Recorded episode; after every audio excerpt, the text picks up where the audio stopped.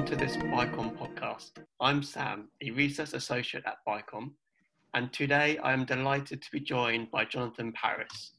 Jonathan is a London based geopolitical analyst with a focus on the Middle East. He is a former fellow at the Council on Foreign Relations in New York, and he is currently a senior advisor at the Washington based Chertoff Group. Jonathan, thanks for giving BICOM your time today. You're welcome.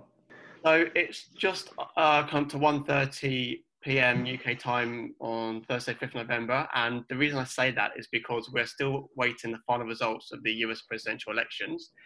Joe Biden is currently in the lead on around 250 electoral votes and is most likely to win, but there's still a slim chance for President Trump to remain in the White House. Jonathan, we'll come to the Middle East in a moment, but let's start with what's going on in the US. It's a very close race. Has that surprised you? Uh, yes, it did. Um, when I woke up uh, yesterday morning, the day after the election day, I fully expected uh, Biden would have uh, the 270 electoral votes that you need uh, to become president. And he did not. Um, Florida, uh, Ohio, my home state, I'm from Cleveland, Ohio went uh, Republican.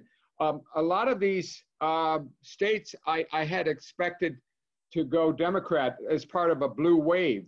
And that didn't happen. Uh, so I was surprised. But then as the morning went on to the afternoon, you saw the comeback of, of Biden precisely because of this new aspect of a COVID era election, and that is mail in voting. When you vote by mail, you probably uh, are, are, less influenced by Trump's charisma uh, and Biden's lack of charisma than if you vote in person after a rally or something. So the, the mail in vote was very much uh, Biden. And as they started counting mail in votes in Michigan and Wisconsin, the lead of Trump became smaller and smaller, and then it, it, it changed overnight. The race I'm watching is Nevada, I mean, is Arizona, because Arizona, uh, the Trumpies say, has um, a lot of Republicans in person voting to be counted in the Phoenix area. But I'm watching the numbers, and uh, after the new uh, data came out in the middle of the night this morning, early this morning, UK time, it still looked like um, Trump is behind by over 60,000 votes. So he's running out of votes to count. Uh, if he loses Arizona, I don't see how he gets there. Mm, mm let's let's kind of assume that Biden will win. How do you think Trump's going to react over the coming days and weeks? Do you think he will leave quietly in January, or, or maybe even before, or do you think you know he's likely to start a political crisis? One hopes that uh, he will concede, but I, I can't recall. I, I I lived in New York in the '80s. Mm. 70s, late 70s and 80s and, 90s. So I saw him in action uh, in, in New York as a businessman. And I've never seen him uh, act like a loser or concede a defeat. It's just not in his DNA. So I think the real question is whether he will signal to his supporters to come out uh, and protest and even protest violently. Uh, that's another question. But he himself will not be gracious in defeat. It's just not in his personality. Let, us turn to Middle East, your um, your kind of your expertise. Um, obviously, a lot, lot, of our listeners will be interested about kind of the impact the US election will have on Israel. What do you think will be the main differences for Israel with a Biden first term as opposed to a Trump second term? I think the main difference will be in um, in Iran policy because I think that's where it, the difference has been clearly discussed by Biden's would-be uh, advisors, although we don't know precisely who will be his advisors uh, on the Middle East, on Iran. But the, the, the words that you're hearing is uh, maximum pressure, that is the Trump policy of maximum sanctions and no diplomacy with Iran's um, regime is not working. It's not bringing Iran to the table, and it could it could lead to a war. So let's try diplomacy. So that's clearly the Biden approach. And the Trump approach says maximum pressure is working. We've got them contained. And we'll talk about the word containment later because I hear that from some of the more hawkish people in the Biden team, like Jake Sullivan. But we've got them contained. they are suffering and they will have to come to the table. So I think both in both cases, the expectation is, and it may not be right, but the expectation is Iran will come to the table. But in one case, uh, Iran will come and hold out for a better deal, namely with the Biden team, because they expect the Biden team not to be so tough at the table. And in the other case, with Trump, they they expect it to be uh, a tougher negotiation, ex- with one exception. That is that Trump himself, as we saw with uh, with with the North Korean leader, Trump could change, uh, and, you know, fall in love with uh, Rouhani or something, and and make some kind of concessions that really are make the JCPOA look like a tough deal. That's that's the worry about about the Trump uh, side, but Trump's advisors would probably not let him do that, and that's the difference. The mm. difference, in my opinion, is not so much the man at the top, but the advisors around the man at the top. And the advisors around Trump are much more, let's say, in sync with the leadership of Israel right now than the advisors around Biden. You mentioned there about about Iran. Do, do, do, you think Iran will prefer a Trump president opposite them on the negotiating table, or do you think they'll prefer Biden? It's been clear. I mean, the best way to understand Iran's policy is to to uh, to hear what they say officially and then and then assume the opposite. And officially, they say we don't care who wins, but yeah. they have really uh, been hoping for a Biden victory. In fact, I think we will know that it's a Biden victory when we see them passing around candy in Tehran because they um, have really been squeezed by uh, by Trump, especially since Trump left the deal, the JCPOA in 2018 and it's it's um, economically and diplomatically uh, they feel quite quite uh, pressed right now. I think they're really hoping that Biden wins. So something which kind of often gets pushed into the background on U.S. presidential uh, presidential election day are the Senate and House races. Um, it looks like the Republicans will probably edge the Senate and, and the Democrats will keep the House, albeit with a, a probably a smaller lead how much should we read into Senate and House races in terms of how they impact on US foreign policy? And, and if, if Biden were to win, um, how much would, would a Republican Senate kind of constrict his ability to on the kind of Iran approach? Let me take the last one uh, because that's a, a, a very specific case. If there were, say, a, a JCPOA 2, because of the lessons learned from the Obama JCPOA 1, where they made an executive uh, he made an executive agreement. Wasn't ratified by Congress. Obama never went to Congress to get approval of the JCPOA, probably because he, he worried that the, that the Senate would not approve it. Um, if it's like going to be a treaty ratification, that, that would require a very stringent two thirds majority of the Senate. But let's say it's not a treaty ratification, but it's some kind of vote. Eh, and in the Senate, because the Senate will be, as of now, it looks like it will remain Republican.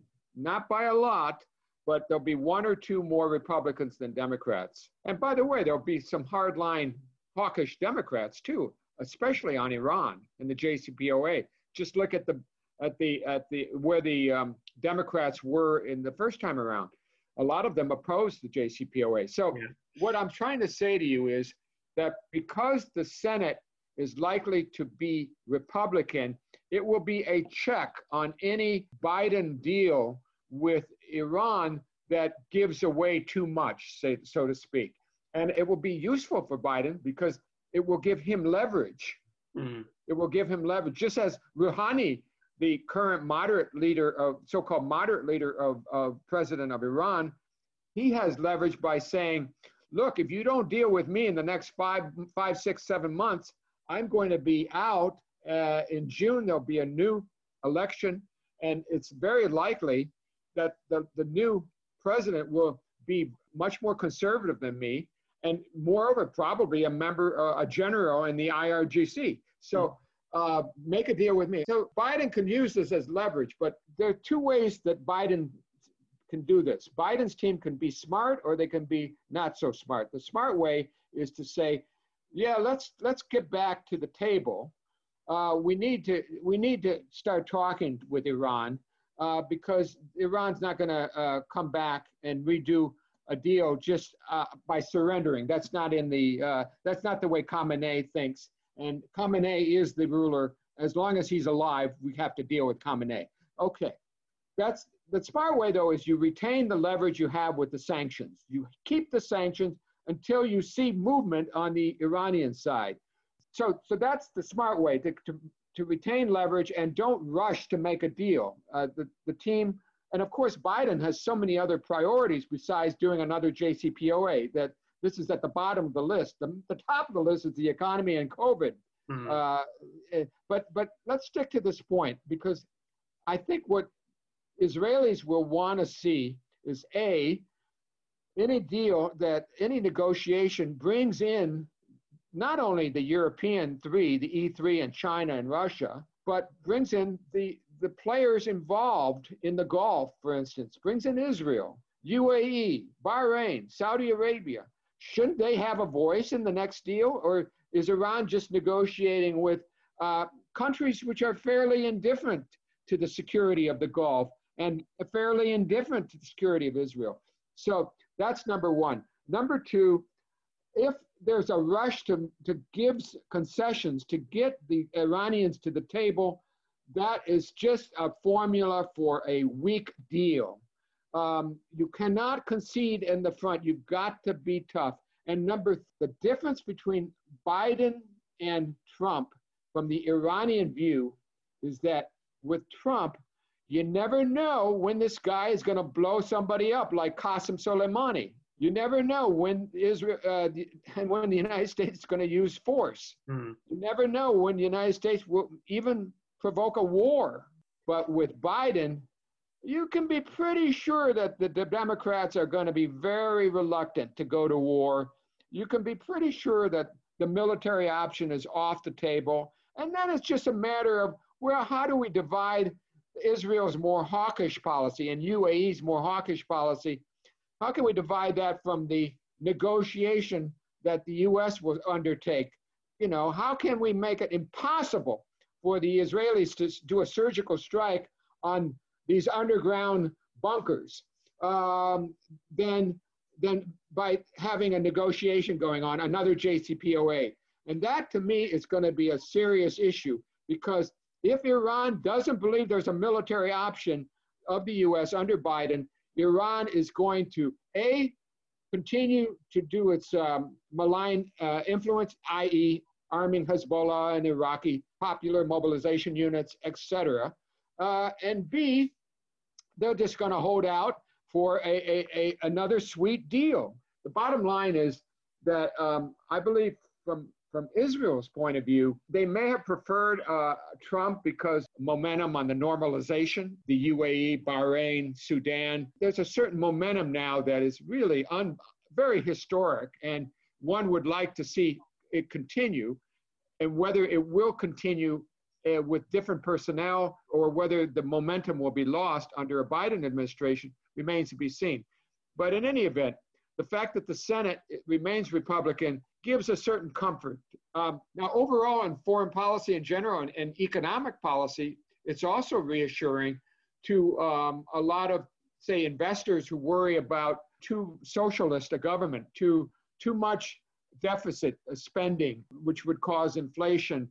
And so I think the, the, the markets are, are responding quite well to the fact that there is no blue wave, blue meaning a democratic sweep of Senate, House, and, pre- and the presidency. It's just going to be, uh, uh, like, as you said, a, a, majority, but not a big majority of Democrats in the House, uh, a slim majority of Republicans in the Senate, and a Biden White House. Interesting. One of the things which um, which you were hearing maybe a couple of weeks ago in Israel was, you know, if Biden did get in, then he might come under the influence of this kind of this well, small but kind of growing kind of progressive movement in the Democratic Party now that they've been a bit more quiet and they're saying, you know, well, Biden and Bibi actually get on very well and, and they, they will be able to kind of, you know, work together on, on many of the issues. What's your assessment of this kind of this, this maybe shift in, in the kind of the the balance of power, not really now, but maybe the next kind of 10, 15 years in the Democratic Party? Don't extrapolate long term. I mean, back in the 60s, I used to ask uh, around, uh, you know, people who, who knew a little bit about the Middle East. I said, how, how is Israel going to survive given the, the disparity in numbers? And, you know, the answer was technology. Israel was much more advanced and they would find solutions. I think this, this demographic change in the Democratic Party this growing uh, Hispanic and, and African American influence in the Democratic Party, this growing progressive influence in the Democratic Party. There are clear changes, but that doesn't translate into uh, a, a fixed view on Israel, provided that Israel adapts to that. And how do they adapt? I don't think progressives feel all that enamored with the Iranian Islamic Republic of Iran, which has been hanging gay men, uh, uh, teenagers even, uh, in the in the hundreds and maybe thousands since the, the revolution. I don't think that that's a particularly progressive policy.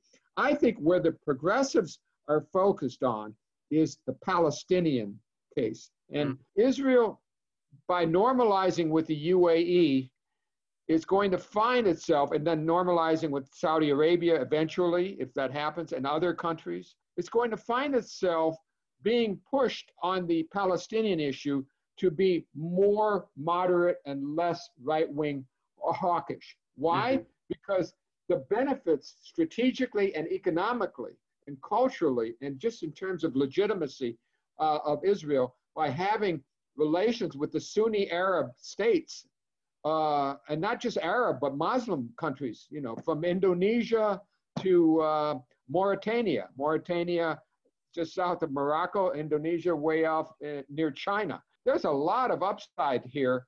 And so if they have to move on the Palestinian issue, that will have an additional benefit of placating the, the progressive wing of the Democratic Party. Hmm. Israel must adapt to that issue much more than they have to surrender to uh, the dictates of, of, of Iran. Fascinating. You, you mentioned obviously the, the normalization agreements, and and Trump has really kind of built the momentum, or Trump and his team have built the, the momentum. And you also mentioned that you know there's a there's a fear that with the Biden presidency and his team coming in, that that momentum might kind of wane.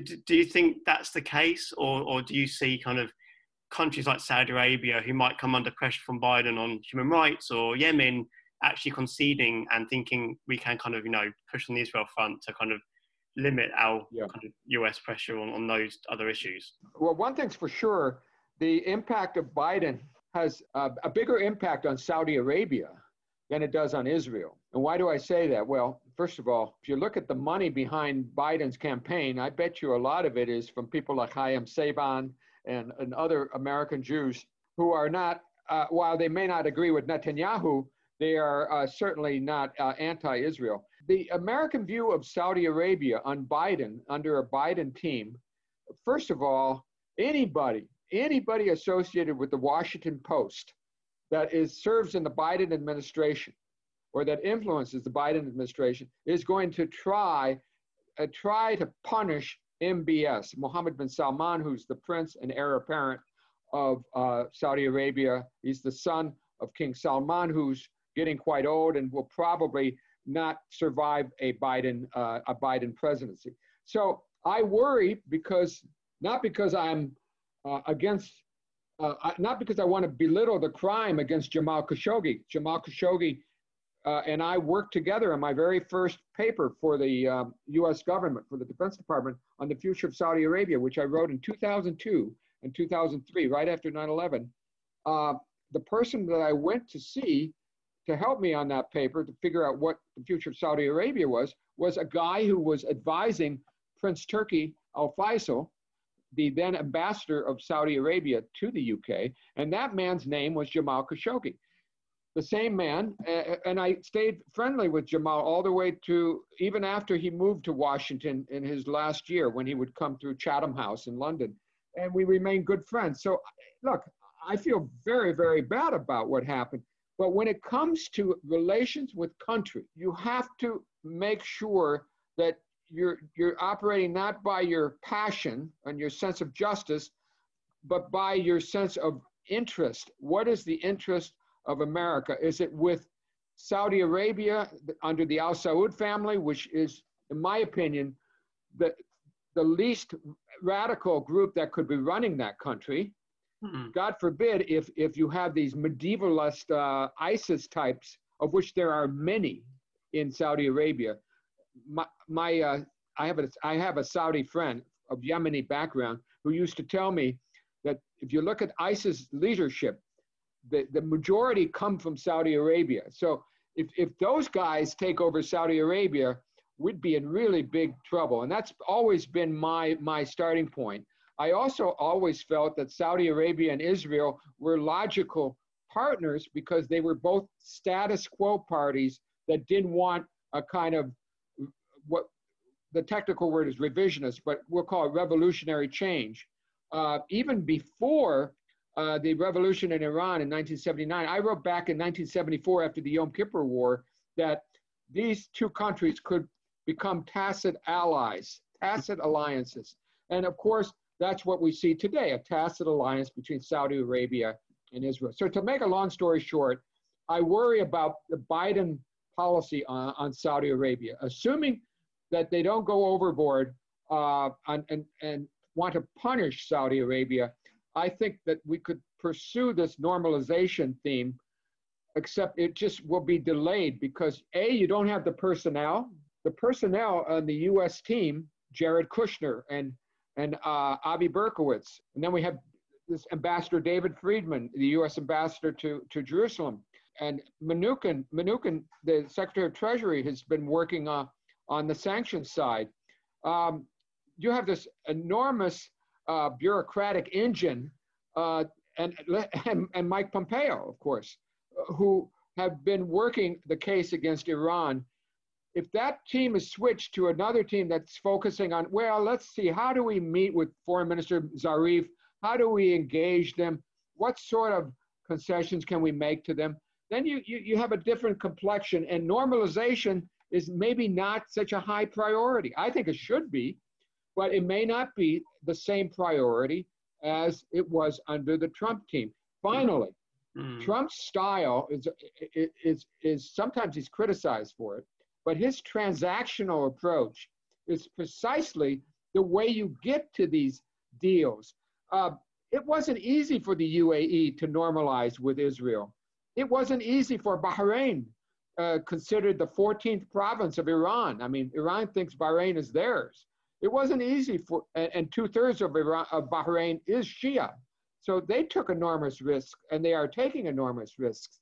And who does the pushing? Who does the negotiating? Is it Bibi and his national security advisor? I don't think so. I think it's really the team that uh, Trump has.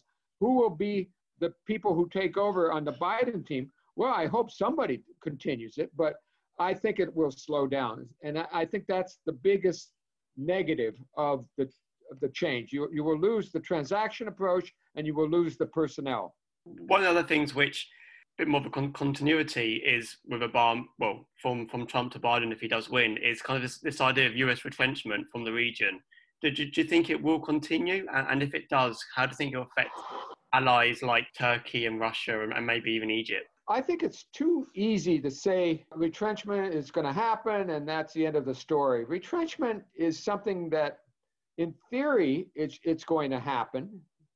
It's the pivot to Asia is, is, is in theory what, what should happen. It's, it's the national defense policy of the United States under the Trump administration to pivot toward uh, China and Asia and the Indo Pacific. But when it comes to tactical issues, things like deterrence play a very important role. And I don't think Biden so naive to think that he could just pull out of the Middle East because um, he saw what happened under the uh, Obama administration when uh, in Syria when when the United States basically did stand back and stand down and allow uh, the Iranians, Hezbollah, and then later the Russians to come in uh, and fill the vacuum.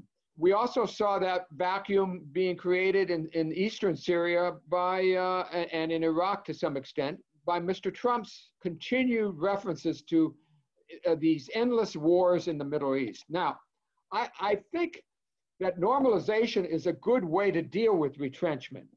So if the retrenchment continues, what will take its place? And what will take its place of the United States boots on the ground is United States allies working with the United States support diplomatically, economically, militarily, but not US boots. And that means countries like UAE, Saudi Arabia, uh, Egypt, uh, Jordan, the moderate axis can stand up uh, uh, and, and fight back against ISIS, against the Turkey led Muslim Brotherhood axis, uh, and of course against Iran and its proxies.